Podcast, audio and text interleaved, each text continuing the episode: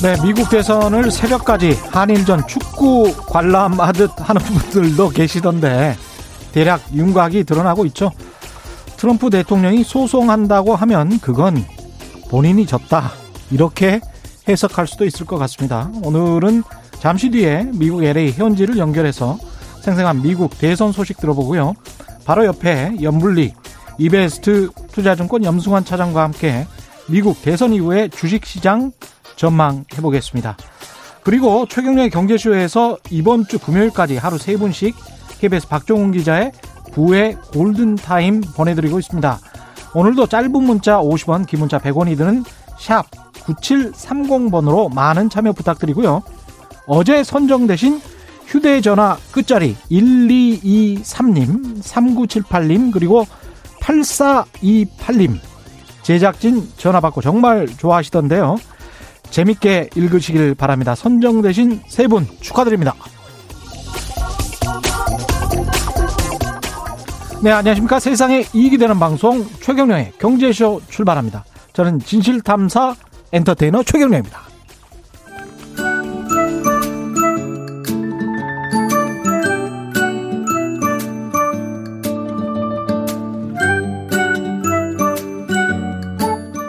정확하고 유익한 정보만 전하겠습니다. 안 들으면 손해, 들으면 똑똑해지는 최경영의 경제쇼.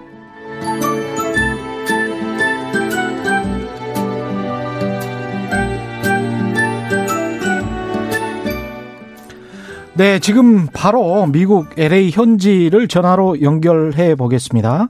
KBS 아메리카 보도국의 윤범수 국장 나와 계신가요? 안녕하세요. 네, 안녕하십니까. 예, 지금 미국 개표 어느 정도 진행되고 있습니까? 개표 상황부터 좀 전해주시죠.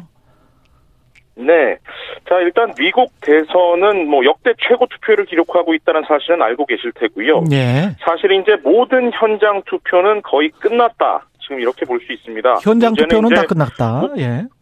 네네, 이제 문제 우편 투표가 남아 있는 거죠. 네. 예, 근데 이제 각 주 선거 관리 당국마다 이제 우편 투표를 접수하고 집계하는 방식들이 다 다르기 때문에 예. 그 정확한 시기, 어떤 우편 투표가 얼만큼 개표가 되고 언제까지 완료가 될 것인가는 각 주 선거 관리 당국마다 다르다, 이렇게 볼 수 있을 것 같습니다. 그렇군요. 아직 그 상원하고 하원은 어떤 식으로 결과가 나왔는지는 모릅니까? 상원은 이제 이번 선거에서는 100명을 다 뽑진 않았죠. 예. 35석의 선거만 이뤄졌는데 지금 현재까지만 살펴보면 공화당 쪽 상원이 이제 전체 수로 봤을 때입니다. 48명을 차지하게 됐고요. 예. 민주당 상원이 이제 무소속 의원 2명을 포함해서 48명, 현재 동률인 상태입니다. 아, 그렇군요. 근데 이제 승부가 나지 않은 선거가 있는데 4석인데 예.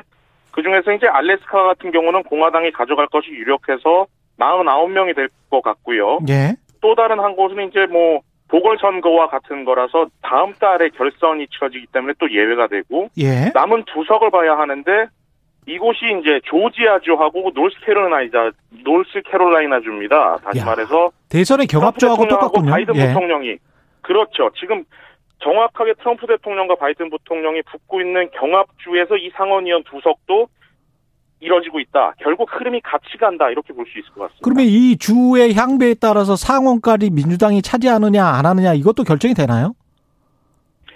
지금 현재 상황에서는 사실 이제 여러 폴리티코라든지 예. 리얼 클리어 폴리틱스라든지 여러 여론조사에서는 민주당이 상원을 가져갈 것이다, 이렇게 예측이 되어 왔었는데요. 예. 지금 현재 상황에서는 공화당이 상원을 수성할 가능성이 더 높다, 지금은 이렇게 나오고 있습니다. 근데 지금 상황은 동률이고 여전히 노스캐롤라이나주와 조지아주의 상황을 봐야 된다, 이렇게 볼 수 있습니다. 예. 그다음에 이제 트럼프 대통령이 핵심 경합주들, 지금 말씀하신 경합주들에서 역정당한 곳들도 있고 그래서 이게 지금 네. 어떻게 되나, 특히 이제 폭력 사태나 시위, 그다음에 대선 불복의 상황, 여기까지 이어지지 않나 좀 우려스러운 점도 있는데 어떻게 보십니까? 일단 트럼프 대통령의 어떤 불복이라든지 아니면 트럼프 대통령이 계획하고 있는 바에 대한 것만 먼저 설명을 드리면은요. 예. 일단 이제 재검표를 요구를 하고 있는 게 있고 소송을 준비를 하고 있는 게 있죠. 예. 재검표 같은 경우는 위스콘신주인데 예. 위스콘신주의 재검표를 요구하는 건 두 가지 방향이 있습니다. 쉽게 말하면 말 그대로 표를 뒤집겠다 이런 의도가 하나가 있을 수 있고 예. 또 하나는 판을 흔들겠다. 이렇게 두 가지로 볼 수 있는데 예. 일단 뒤집기로 봤을 때는 쉽진 않습니다. 왜냐하면 4년 전에도 위스콘신주에서는 재검표 논란이 있었거든요. 예. 그때 당시에도 힐러리 클린턴 후보가 0.7%포인트 차로 졌는데 재검표가 이뤄졌습니다. 예. 문제는 결과가 바뀌지 않았다라는 거죠. 예. 거기에 2000년도에도 이제 저희가 아마 다 뭐 최 기자님도 잘 아시겠지만 플로리다주 재검표 당시에도 예. 이제 앨 고어 당시 부통령이 부시 후보를 500여 표까지 쫓아갔지만 결국 뒤집지는 못했습니다. 맞습니다. 예. 그러면 지금 개표 결과의 격차가 어느 정도인가를 보면 이게 뒤집힐 것인가 안 뒤집힐 것인가는 분명하게 알 수 있는 사실이고요. 예. 2만 535표 차이가 납니다. 예. 이 얘기는 뒤집는 표차가 아니라는 거죠. 예. 그렇다면 뒤집기의 의도가 아니라면 흔들기다. 그러면 또 한편으로는 트럼프 대통령은 어떻게든 지푸라기라도 지금은 잡아야 되는 상황 아닌가. 절박함을 드러낸 것이다. 이렇게 좀 볼 수 있고요. 예. 또 다른 소송 같은 경우는 지금 이제 우편 투표 개표를 중단시키기 위한 목적인데 일단 트럼프 대통령이 이기고 있는 주거든요. 표면적으로는. 예. 그러다 보니까 지금 우편 투표는 계속 개표가 될 것이고 예. 이런 상황에서 당장 조금이라도 투표를 멈춰야 이제 본인이 리드하고 있는 상황을 지킬 수 있는 상황이니까 소송이라도 걸어야 된다. 지금은 이렇게 보는 것이 맞지 않을까 싶습니다. 지금 말씀하신 주는 이제 펜실베이니아 주로 말씀하시는 것 같은데요. 맞습니까? 펜실베이니아 주가 있고요. 예. 그다음에 조지아 주가 있고 예. 노스캐롤라이나 주가 있습니다. 그 세 주에 관해서는 지금 소송을 준비하고 있다. 그렇습니다. 근데 이제 그나마 펜실베이니아 주가 가장 큰 표차로 이기고는 있는데 예. 만약에 소송을 걸지 않는다. 이렇게 되면 상황이 어떻게 될 것인가? 이제 앞으로 우편 투표가 진행될수록 이 세 개 주가 거의 다 뒤집힐 가능성이 높습니다. 그렇죠. 그나마 예. 표차 격차가 큰 펜실베이니아 주마저도 현장 투표 이후에 우편 투표를 개봉하도록 돼 있거든요. 그렇습니다. 그래서 사실 우편 투표가 지금 개표가 별로 안 됐다라고 보는 것이 맞습니다. 예. 플로리다하고는 상반된 상황이고요. 그렇습니다. 특히 이제 뭐 또 다른 경합 중인 노스캐롤라이나 주 같은 경우는 우편 투표를 12일까지 아직 한참 남았지 않습니까? 아이고. 예. 그때까지도 도착해도 된다. 그때 도착하면 열어서 개표에 반영한다라고 지금 선거관리국이 지금 정해놓고 있기 때문에 이걸 트럼프 대통령이 무조건 막지 않으면 본인이 경합주에서 이길 수 있는 방법이 없는 거죠. 이렇게 해석을 해야 될 것 같습니다. 일주일이나 남았네요. 노스캐롤라이나 같은 경우는. 예. 네, 이제 물론 조지아주 같은 경우는 이미 뭐 접수가 우편 투표도 접수가 마감이 됐고요. 예. 아직 개표는 다 이루어지지 않았다 지금 이렇게 볼 수 있고요. 지금 상황에서는 그러면 현실적으로 바이든 후보의 승리가 거의 확실하다 이렇게 말할 수 있는 겁니까? 지금 상황에서 사실 선거는 끝났다 이렇게 예. 보는 것이 사실 맞을 것 같습니다. 그렇죠. 예. 이미 사실 이제 뭐 여러 이제 바이든 후보가 이제 대선 승리 선언을 하느냐 마느냐 이런 것들을 이제 오늘 어저께 보고 있었는데요. 예. 만약에 이제 바이든 후보가 내일 네바다주의 결과가 나오게 될 경우 대선 승리 선언을 아마도 이번 주 내에는 무조건 하게 되지 않을까 이렇게 보고 있습니다. 그렇죠. 예. 그렇게 된다면 대선 승리 선언을 하는 것은 굉장히 상징적인 의미가 있기 때문에 예. 트럼프 대통령은 지금 대선 승리 선언을 할 수가 없는 상황이고요. 예. 그렇게 되면 입지가 굉장히 좁아질 겁니다. 예. 그럼 이제 트럼프 대통령이 계획했던 소송, 재검표, 또 연방 대법원으로 끌고 가거나 연방 하원으로 뭐 끌고 가서 투표를 한다거나 이런 계획들을 세워는 놨는데 예. 그런 것들까지 이끌어내려면 사실 굉장한 명분과 당위성이 많이 요구가 되는 상황이거든요. 미국 그러기에는 예, 말씀하십시오. 네, 그러기에는 지금 선거 결과는 너무 빨리 승부가 났다. 그렇죠. 조금 더 표차를 벌려놓았어야 됐고 우편 투표 개표가 좀 지난 시점에서 문제가 발생을 했었어야 트럼프 대통령이 유리한 상황인데 지금은 끝났다고 보는 것이 맞다. 이렇게 보고 있습니다. 결국은 또 미국의 다른 언론사들 있지 않습니까? AP랄지 이런 것들도 확정적으로 누가 미국의 대통령이 됐다라고 그냥 발표를 해버리잖아요. 국가기관이 발표하기 전에 미국 같은 경우는. 그죠? 네, 여러 여론조사라든지 AP라든지 이런 쪽을 제일 많이 확인을 하고요. 예. 어떤 공화당이나 민주당이 자체적으로 조사를 하고 있는 어떤 이런 정치 데이터들도 분석을 하고요. 예. 이를 토대로 발표를 하는 거기 때문에 그 자체가 아주 틀렸다 이렇게 볼 수는 없습니다. 그러면 앞으로 트럼프 대통령이 뭔가 소송으로 어거지를 쓰면서 계속 지연시키는 한두 달 동안 그런 전략을 쓸 가능성이 그래도 남아 있는 겁니까? 아니면은 많이 희박해졌다 이렇게 보십니까? 그렇게 되려면 전제 조건이 몇 개가 깔려야 됩니다. 네. 쉽게 얘기해서 일단 당장 연방법원의 우편 투표를 중단해달라는 소송을 연방지법에서 받아들여줘야 되는데 네. 그렇게 될 가능성이 일단 높지 않고요. 또 항소법원으로 가도 높지 않고요. 그렇게 네. 되면 어디로 가겠습니까? 연방대법원으로 가겠죠. 네. 그런데 연방대법원을 최근에 보수화를 시키지 않았습니까? 베러스를 임명했죠. 거기까지 가려면 시간이 좀 걸릴 겁니다. 근데 지금 상황에서는 그렇게 소송을 끌고 가는 것마저도 어떤 제가 앞서 말씀드린 여론. 선거의 결과가 너무 빨리 판세가 지금 기울어진 상황이기 때문에 예. 어떤 명분이나 당위성을 찾기가 굉장히 어려운 시점에 놓여 있다. 지금 이렇게 볼 것 같습니다. 예, 오늘 말씀 너무 감사하고요. 지금까지 KBS 아메리카 네. 보도국의 윤범수 국장이었습니다. 고맙습니다. 감사합니다. 예. 네.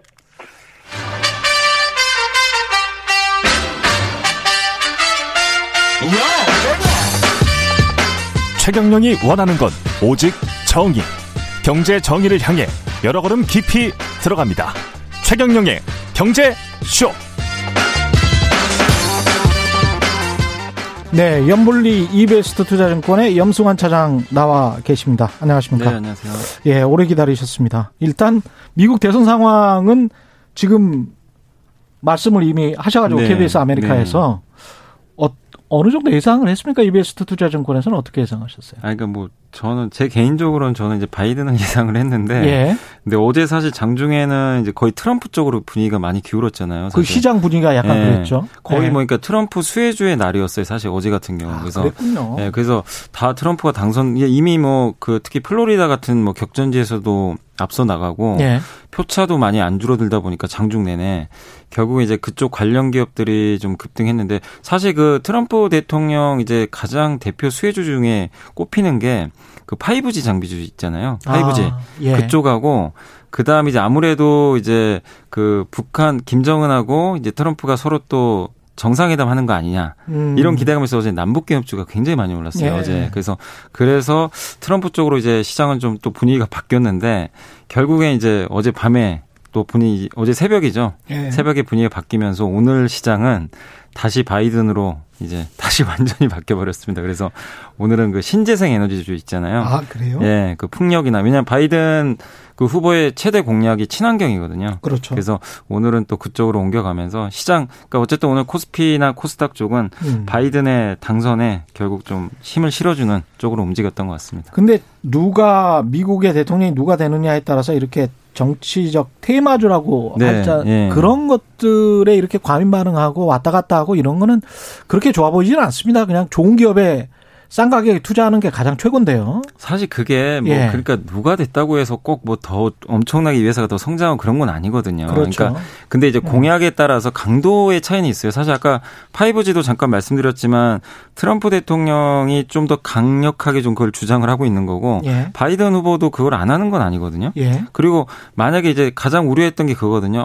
트럼프 대통령은 사실 화석연료를 좀 지지하잖아요. 예. 파리 기후협약도 탈퇴하고 그리고 많은 분들이 트럼프 대통령이 또 되면 이거 신재생 안 한다 이렇게 또 생각하시면 계시는데 사실 이미 흐름 자체는 넘어갔어요. 그 신재생 에너지는 미국도 어차피 주마다 좀 다르긴 하지만 캘리포니아 같은 경우는 2035년부터 내연기관차 판매 금지 이미 결정을 했거든요. 그렇죠. 그러니까 미국이 트럼프 대통령이 된다고 해서 이걸 되돌려 가지고 내연기관차만 팔겠다. 그건 아닌데 거기에 너무 사람들이 그냥 그렇죠. 매몰되는 것 같아요. 그러니까 네. 너무 양분법적으로 이거다 저거다 이렇게 나누는데 사실 그게 중요하진 않습니다. 누가 되더라도 방향성 자체는 맞는 쪽으로 좀 간다고 보시면 돼요. 그러니까 트럼프가 대통령이 됐으니까 뭐 난 정유주 사겠다 이게 아니라 결국엔 전기차 시대는 오거든요. 친환경도 그렇죠. 오니까 거기에 맞춰서 이제 기자님 말씀대로 계속 그쪽으로 그냥 그 방향 맞춰서 투자를 하시면 되는데 이제 언론이나 이런 데서 사실 보면 좀 자극적인 기사들이 되게 많아요. 마치 바이든 되면 네. 이거는 뭐 이렇게 되고. 세상이 엄청나게 변할 네. 것처럼. 근데 사실 네. 그러지 않습니다. 그렇죠. 우리 기업들은 또 네. 거기에 맞춰 잘 하니까 네. 사실 이제 결론적으로 누가 되든 간에 저는 상관없다. 네. 결국엔 우리 기업들이 잘하는 쪽, 성장하는 쪽에 계속 좀 그런 쪽을 좀 공부하셔가지고 투자하는 게 결국 좀 맞다고 생각합니다. 그렇습니다. 네. 큰 흐름으로 봤을 때는 정말 자본주의는 바다처럼 그냥 흘러가는 거니까요. 네. 너무 이 폭포처럼 막 내리쳤다가 뭐 이렇게 하실 필요는 없을 것 같고요. 예. 궁금하신 분들 개별 주식 그다음에 전체 시황 뭐 업종 문자 주시면은 염블리 염차장께서 상황 분석해 드리겠습니다. 3379님은 염블리 선생님 오늘 개인들이 매도했는데 이유가 이렇게 물어보셨는데요. 아니, 개인 투자분들이요. 예. 제가 이제 보니까 데이터를 보니까 9월 달에도요. 지수가 2,400에 근접하면 그때도 좀 파셨어요. 팔고 이번에 그 10월 달에 그 대주주 양도 차익 과세 논란이 좀 심했잖아요. 예. 그래서 이제 지수가 급락을 하니까 이게 예. 그 2,300으로 근접할수록 오히려 주식 비중을 엄청 늘리시더라고요. 그러니까 약간 예. 이제 이걸 주식 용어로 박스권 매매라고 하는데 이 아래쪽 지지선에서 사가지고 위에다 파는 전략인데 그런 매매들을 많이 하시더라고요. 근데 9월에도 그랬는데 지금도 비슷한 것 같아요. 지금도 2,300에서 많이 밑에서 사놓으신 분들이 많은데 예. 지금 오늘 2,400 넘어가 버렸잖아요. 예. 그러니까 단기 매매를 좀 하신 것 같아요. 2,400은 좀 약간 고점이다는 좀 인식을 가지시고 최근에 고점이었죠 사실. 예. 예. 그러니까 이제 자꾸 이제 그게 지금 8월부터 계속 그러거든요. 8월부터 예. 2,400, 2,250 왔다 갔다 했어요. 예. 그러니까 이번에도 2,400에서 한번 파는 게 맞는 거 아니냐. 그냥 맞고 또 내려올 거다. 예, 그렇게 생각해서 좀 매도를 한 것 같고 예. 외국인들은 이제 반대로 물량을 오늘 엄청나게 1조 넘게 샀더라고요. 정말 예. 이거 오랜만에 봤거든요. 1조 예. 넘게 사는 경우가 거의 없어요. 사실 1년에 한두 번 나올까 말까인데 외국인들이 어쨌든 이제 이 대선이 끝나다 보니까 결국 지금 원달러 환율이 되게 낮은 위치잖아요. 옛날 같으면 환율이 이렇게 낮으면 외국인들이 우리나라 주식을 안 산 적이 없었어요. 예. 근데 이번엔 유독 안 사더라고요. 예. 근데 그 이유를 알아보니까 어쨌든 뭐 그 이번에 대선에 대한 리스크가 좀 있었고 일단 이걸 보고하자 그런 좀 얘기였고 그다음 중국의 옌트그룹이라고 요즘에 좀 많이들 예. 예, 들어보셨죠. 예. 그게 이제 거의 시가총액이 삼성전자랑 거의 동급이에요. 350조, 400조 정도 돼요. 예. 근데 그게 상장을 하면 그러니까 홍콩에 상장을 하면 외국인들 입장에서는 이게 이제 그 알리바바 자회사잖아요. 그렇죠. 그러면 이게 상장하자마자 MSCI라든가 이런 이제 주요 지수에 편입이 될 가능성이 굉장히 높아요. 그러네요. 그러면은 대신에 우리 한국물을 팔 가능성이 굉장히 높은 거죠. 상대적으로. 그랬네요. 예. 예. 그래서 그걸 노리고 이제 외국인들의 그 환율이 이렇게 좋은데도 안 샀던 배경은 저는 그렇게 보고 있는데 엔투그룹이 이제 뉴스 나왔잖아요. 예. 한 6개월 정도 아마 상장이 연기될 가능성이 높아졌어요. 그렇죠. 이게 예. 뭐 연기인지 완전 유엔지 예, 뭐 그것도 불확실한 상황입니다. 그런데 예. 아예 안 될 수도 있고 예. 근데 들리는 뭐 이렇게 뉴스나 이런 거 보면 최대 6개월까지도 연기될 수도 있다. 그렇죠. 그러면 6개월 동안 외국인들이 이제 그거 이제 청약을 하든 살려고 준비를 해놓은 자금이 있는데 당연히 이제 그거를 굳이 이제 거기에 투입할 필요가 없는 거죠. 그럼 당연히 다시 한국으로 돌아오는 거죠. 그러니까 거기다 이제 중국 증시의 어떤 그 불확실성, 그 다음에 금융당국의 네. 어떤 너무나 그 관치다. 맞습니다. 그런 네. 것도 좀 봤을 거 아니에요, 이번에는. 네. 예. 그러니까 약간 이제 그런 규제들이 있으니까 약간 이제 외국인 입장에서 약간 하는 거죠. 그렇죠. 적극적으로 하기가. 그럼 대신에 바로 옆에 있는 또 한국이란 좋은 나라가 있으니까 예. 환율까지 유리하잖아요. 그래서 그런 게 좀 곁들여져서 오늘 좀 외국인들이 그동안의 시각을 좀 바꿔서 굉장히 좀 공격적으로 산 게 아닌가. 저는 좀 그렇게 보고 있습니다. 그러면 미 대선의 불확실성 아까 우리 KBS 아메리카 보도국의 윤범수 국장은 거의 바이든이 확실하다. 그리고 트럼프가 소송을 할 수 있는 분위기도 지금은 딱히 아니다. 네. 뭐 이렇게 이야기를 하고 있는 건데 네.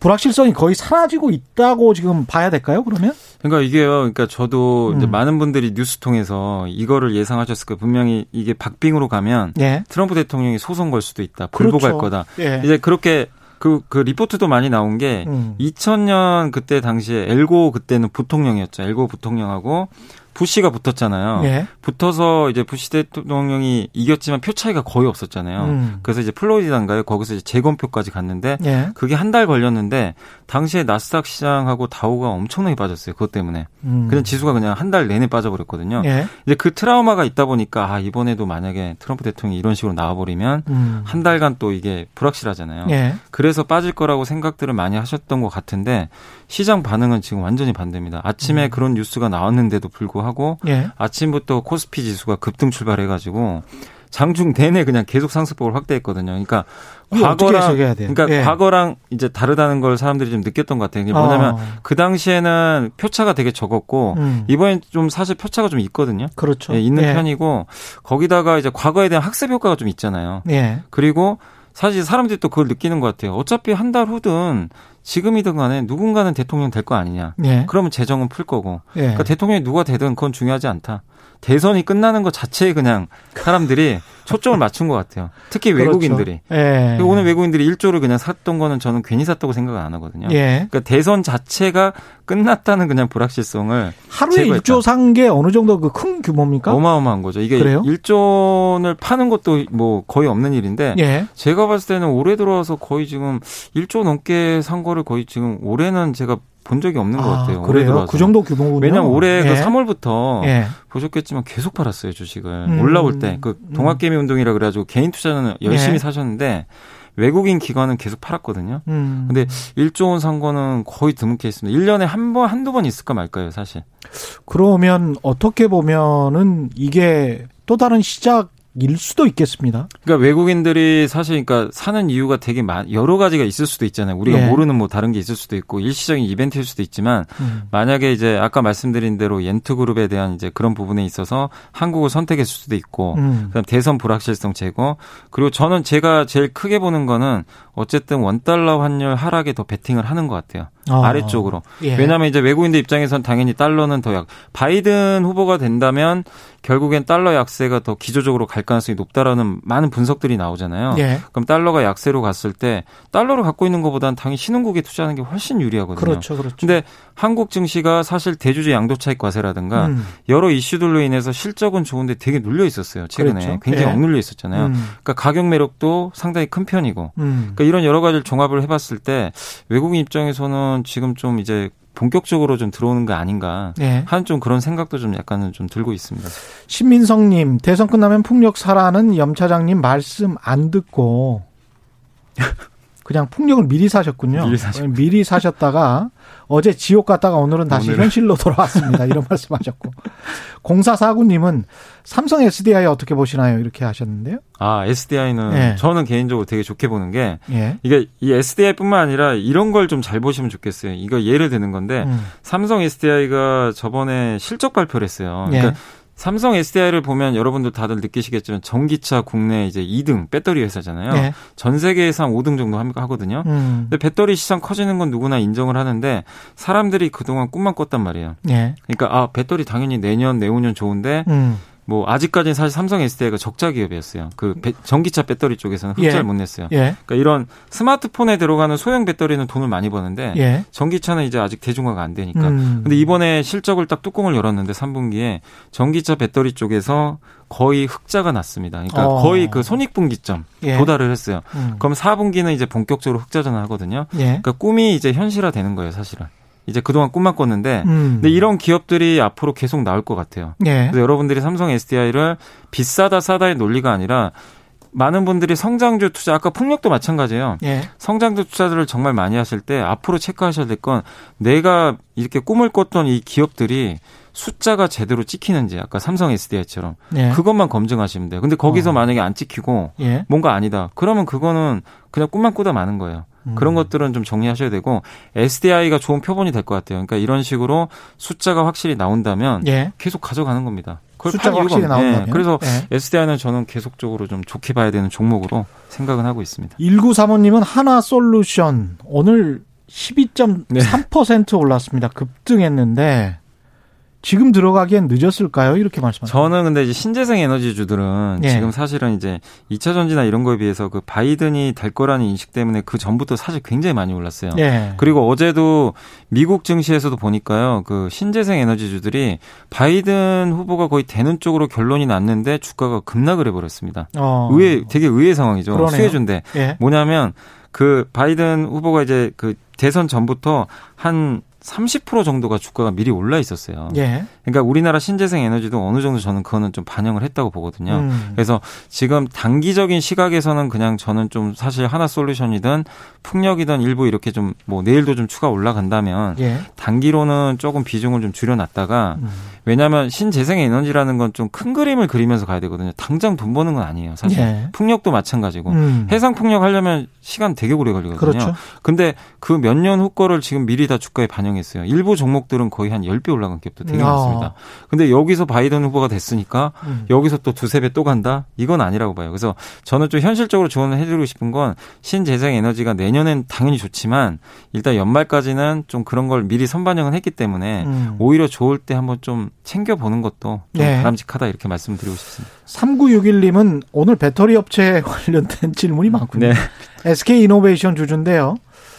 바이든 당선 이후에 LG화학과 SK이노베이션 ITC 판결을 어떻게 예상하시는지 2차 전지주 중 SK이노베이션이 불확실성 때문인지 쭉 치고 나가지 못하는 것 같습니다. 근데 이노베이션은 예전에도 한번 제가 여기서 말씀드렸던 것 같은데 일단 정유 비중이 너무나 높아요. 네. 정유가 좀 안 좋잖아요. 예. 다들 아시겠지. 근데 내년에 좋아지는 쪽으로는 보고 내년에는 뭐 좀 유가 올라가면 좋아진다고 하는데 현실적으로 아직까지 안 좋은 건 사실입니다. 그래서 네. 다른 LG화학이나 SDI 비해서는 못 가는 건 당연한 거예요. 본업이 정유니까. 그렇죠. 근데 배터리가 이제 시작을 했는데 근데 고무적인 거는 이제 배터리 쪽에서 보면 현대차랑 관계가 되게 좋아요. 현대차의 그 eGMP라 그래가지고 그 현대차 이제 내년에 아이오닉 이라는 이제 신차가 나오거든요. 전기차. 예. 뭐냐면은 eGMP가 뭐냐면 기존에 지금 나온 전기차들은 그 내연기관차에다가 예. 그 껍데기인 내연기관차에 거의 배터리만 올린 거예요. 아, 그렇습니까? 예, 그런 상태예요. 예. 그러니까 이제 진정한 전기차는 아니에요.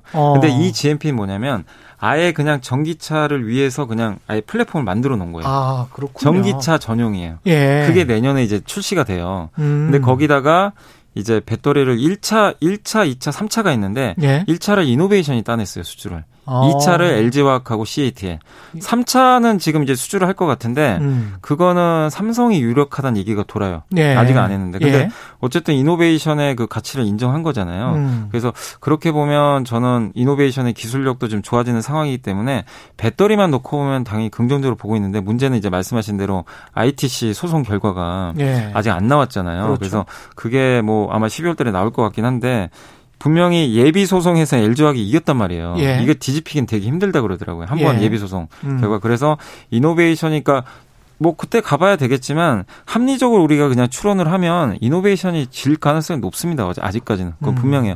그런데 그 안에 LG화학하고 이노베이션이 저는 소송만 해주면 이건 사실 그냥 끝나는 거거든요. 예. 두 회사가 금액 차이는 좀 있다 하더라도 예. 그렇게 되면 이노베이션은 이제 하나의 큰 짐을 없애는 거예요.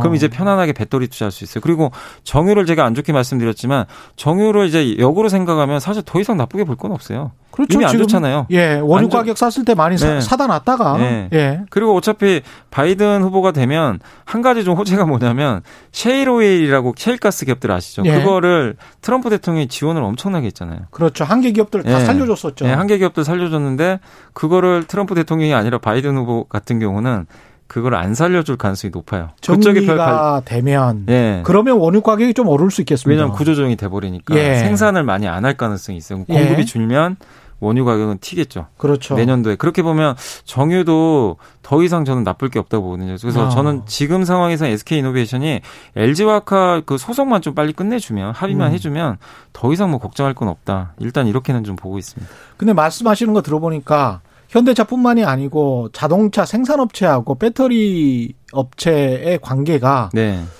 자동차 생산업체, GM이랄지 현대차랄지 이런 것이 갑입니까? 아니면 배터리 업체 한 3개, 한 5군데 정도 되는 배터리 업체들이 갑입니까? 어떻게 되는 겁니까? 이게? 지금 그러니까 예. 그 우리가 그냥 형식적으로는 당연히 자동차 회사 갑이죠.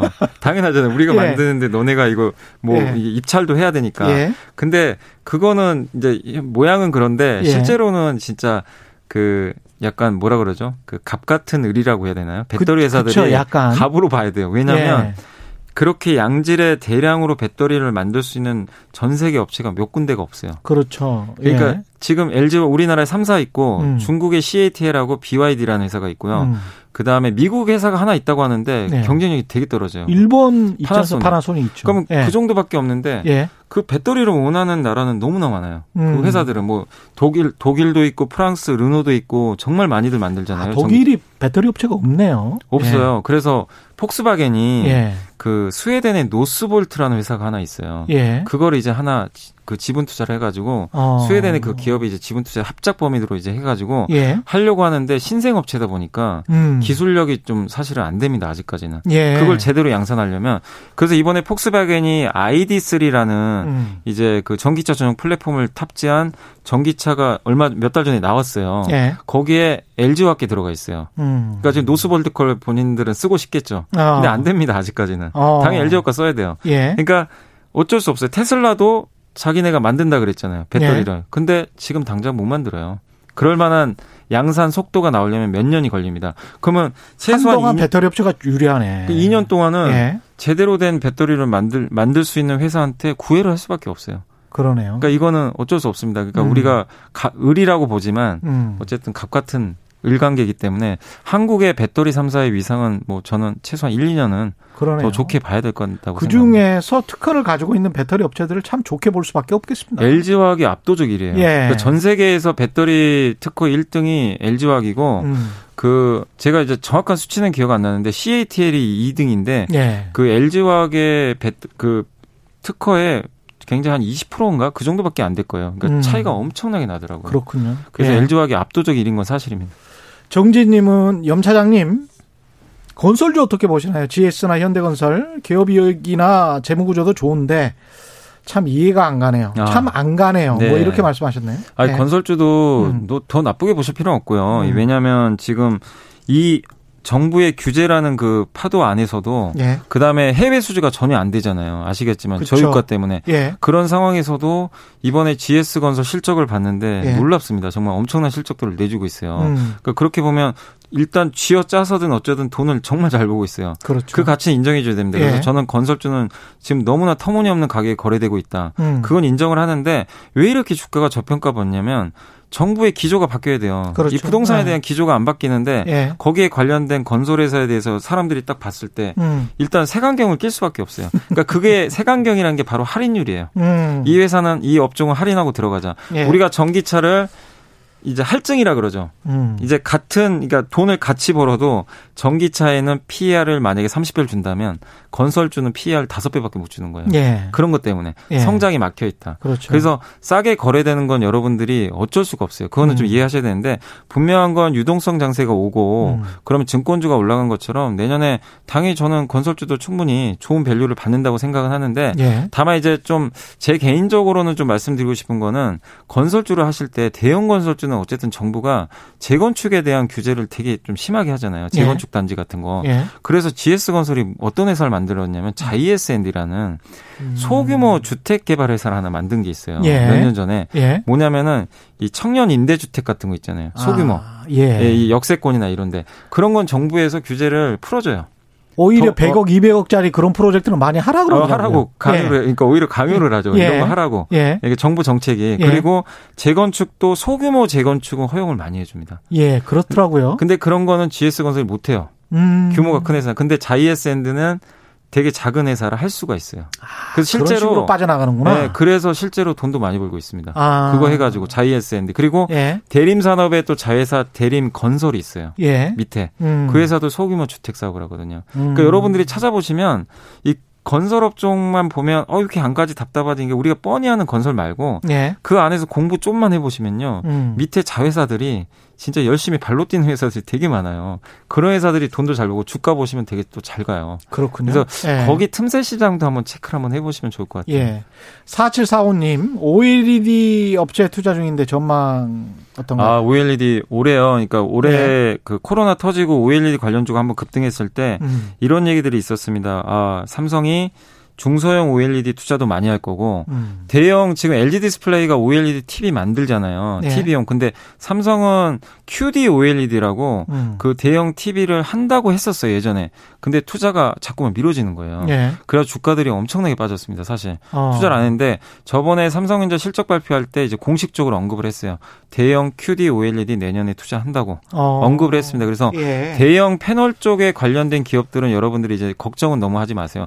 다만 중소형 이 스마트폰에 들어가는 중소형 쪽은 아직 정확하게 얘기를 안 하고 있어요. 예. 그게 A5라는 이제 그 공장인데 그 충남 아산에 있거든요. 예. 거기서 설비 투자를 해줘야 돼요. 그래야 중소형 OLED에 특화된 장비나 소재가 주들이 예. 반응을 하는데 예. 그쪽에 있는 기업들은 아직은 저도 알 수가 없어요. 삼성이 언제 할지. 근데 디스플레이 쪽은 우리가 뭐 10년 동안 겪어봤지만 중국산에 워낙 밀려가지고 네. 이게 계속 가능합니까 경쟁력이? LCD는 힘들죠 당연히. LCD는 힘든데 예. OLED는 아직은 삼성하고 LG가 꽉 잡고는 있어요. 대형은 당연히 LG고 예. 중소형은 압도적으로 삼성이 1등이잖아요. 그렇긴 그래서 하죠. 중소형 예. 이번에도 그 애플의 납품도 했고 LG도 들어갔어요 이번에. 그 중국 애들이 아직 못 만드는 거죠? 아니요, 만들고는 있어요. 만들고는 있습니까? BOE가 예. 중국의 BOE라고 LCD 예. 지금 1등 회사죠. 예. 그 회사가 이번에 애플에 납품을 하려고 그랬어요. 예. 근데 퇴짜 맞았어요. 예. 수율이 안 돼가지고 기술이 안 돼가지고. 근데 무서운 건 뭐냐면 그 중국 기업들은 이제 그러니까 중국의 BOE 같은 기업들은요, 이게 불량품이 많이 나오잖아요. 예. 그럼 우리나라의 회사들 같은 경우는 다 비용 처리해야 돼요. 그 적자를 감내해야 됩니다. 예. 그러면서 해야 되는 게 LED 디스플레이가 그래서 힘들었는데 중국은 정부에서 보조금을 많이 준대요. 그리고 불량품이 나오면 그 예. 약간 블랙마켓이라고 예. 이걸 또 이런 불량품들을 처리해주는 시장이 되게 크대요. 예. 그럼 BOE 입장에선 이게 손해를 볼 수가 없는 거예요. 그냥 넘기면 돼요. 이 블랙마켓 같은데 예. 그래서 나중엔 결국 따라올 가능성이 있습니다. 그래서 기자님 말씀대로 몇 년 후에는 OLED도 분명히 굉장히 무서워질 수가 있어요. 따라잡힌다. 근데 지금 1, 2년은 예. 아닙니다. 예. 아직은 기술력은 뒤처지는데 그거는 우리가 좀 나중엔 좀 체크를 해봐야 될 것 같아요. 진짜. 2241님 카카오뱅크가 시장 가치가 10조라는데 앞으로 기존 은행주들 장기로 별로인가요? 지금 배당률은 참 좋은데. 배당 좋은데. 예. 저는 은행주를 장기 투자하는 건 아닌 것 같아요. 왜냐하면 성장은 못해요. 은행주 장기 투자는 진짜 아닙니다. 그거는. 근데 배당률이 시가 배당률이 지금 5% 예. 그렇잖아요. 그러니까 저는 예. 은행주를 지금 연말에 배당주잖아요. 예. 저는 지금은 사라고 해요. 예. 제 고객분들한테도 예. 사실 물어보시면 은행주 내년 상반기까지 보고는 괜찮다. 예. 왜냐하면 일단 바이든 후보가 대통령이 되면 일단 우리 흔히 말하는 대로 금리가 올라갈 가능성이 좀 높습니다. 금리가 이제 왜냐하면 그 미국이 민주당 위주로 좀 갈지는 모르겠지만 네. 이 바이든 후보의 이제 공약 중에 하나가 대규모 재정 정책이에요. 그렇죠. 재정을 풀면 달러는 약세로 가고 그렇죠. 당연히 이제 채권 금리가 튀거든요. 채권 가격이 떨어지면서 네. 결국 그렇게 되면은 금리가 올라갈 때 당연히 수혜받는 건 은행주잖아요. 대표적으로. 네. 근데 미국의 금리가 오르면 이상하게 우리나라 금리가 안 올라도 이게 한국의 은행주가 당연히 한국 금리 따라가야 되잖아요. 안 예. 그래요. 미국 금리 따라다녀요. 참 그것도 되게 아이러니예요. 되게 예. 희한한 건데. 예. 근데 주식시장이 그렇게 움직이니까 그렇죠. 그거 예. 볼 수밖에 없어요. 그래서 그렇게 보면 내년 상반기까지는 저는 은행주는 나쁜 건 아닌데 예. 문제는 아까 카카오뱅크 말씀하셨지만 지금 그 카카오뱅크가 신용대출 3위까지 올라왔어요. 1등이 KB, 많아요. 2등이 신한이에요. 저 깜짝 놀랐습니다. 그 데이터 보고. 얼마 되지도 않았는데 그게 한 해 기준입니까? 예. 예. 그래가지고 저는 깜짝 놀란 거예요. 예. 아니 이렇게 지금 우리가 유명한 그 4대 지주가 있는데 예. 신용대출로 3위까지 올라왔다는 건 이건 이제 기존 은행들이 긴장할 수밖에 없어요. 그렇죠. 그러니까 이 무에서 유를 창조한다고 카카오뱅크는 플랫폼을 기반으로 해가지고 기존의 이 틀을 깨버리잖아요. 그럼 사람들은 당연히 주식 투자하시는 분들 입장에서는 성장에 열광을 하거든요. 그런데 예. 기존의 은행들 입장에서는 카카오뱅크 이렇게 뛰어들고 나중에 또 네이버가 뛰어들 수도 있어요. 예. 네이버는 되게 양반 같은 기업이어가지고 카카오 하는 거 보고 나서 하거든요. 아. 되게 천천히 해요. 보면 카카오는 일단 다 해요. 하고 싶은 거 다 하고. 아니 근데 신용대출 그 매출을 그렇게 확장하려면 신용평가가 전제가 돼야 될 텐데 네. 그걸 또 엄정하게 안 해서 혹시나 나중에 뭔가 좀 부실이 많이 생길 가능성 그런 거는 좀 염두에 둬야 되지 않나요? 그런 것도 있을 수는 있는데 예. 근데 저는 카카오가 그렇게까지 막 그 허투루 했다고 생각은 안 합니다. 뻔히 이런 것들을 다 감시를 하고 있을 텐데 분명히 그리고 이번에 또 증자도 해서 돈도 많이 태워놨고 예. 그래서 그런 거에 대해서는 너무 아직은 걱정하실 필요까지는 저는 없지 않을까요? 카카오뱅크는 어디에 자회사인 건가요? 카카오에. 네. 네. 그래서 아마 아직 상장은 아니죠. 네, 내년 하반기 상장은 예정돼 있더라고요. 내년 하반기. 네, 근데 이제 10조 원 정도 가치를 좀 부여받았는데 사실 장외 거래에서 한때 40조까지 거래됐었어요, 시총이. 예. 그래서 그건 이제 너무 좀 약간 오버했던 거고 적정 가치는 10조. 이번에 그 지분 가치 해보니까 10조 원 정도 평가받았더라고요. 예. 그리고 토스라고 아시죠? 토스. 예, 결제. 토스라고 알죠. 토스가 이번에 그 지분 투자 받았는데 토스가 무려 3조 가치 받았어요. 이게 진짜 이게 그러니까 이렇게 이게 변화가 엄청 심해요 지금 이쪽. 아니 지금 저 신한은행이나 하나금융 같은 저 지주회사들의 시총이 얼마죠? 보통 이제 10조 정도 한다고 보시면 되는데. 근데 토스가 3조 받았다고요? 예. 이게 어마어마한 거예요 지금. 야. 그러니까 이게 변화입니다. 그러니까 은행주를 여기서 나쁘게 보자 이게 아니라 나는 은행주가 너무 싸니까 예. 나는 대대손손 가져가겠다. 그건 예. 아닌 것 같아요. 그러니까 배당 받으시고 예. 어느 정도 수익이 좀 나시면 예. 또 현금화도 하시면서 저는 트레이딩하는 건 좋다고 생각하는데 정말 옛날처럼 그냥 은행주 너무 싸니까 묻으면 2배 가겠지. 이런 생각은 이제는 좀 시대가 바뀌었기 때문에 아니라고 보고 토스와 진짜 카카오뱅크를 한번 공부를 해보세요. 진짜로. 왜 이게 이쪽을 왜 이렇게 높게 가치를 쳐주는지. 그렇죠. 예, 이거는 시대가 바뀐 거거든요. 그걸 여전히 한쪽에서 저는 한 회사가 뭐 한 1조씩은 그래도 하지 않습니까? 예. 예, 은행들이. 돈 많이 벌어요. 이번 예. 분기에 1조 찍었어요. KB금융이. 예. 근데 그럼에도 불구하고 앞으로 이런 새로운 은행 업종들이 예.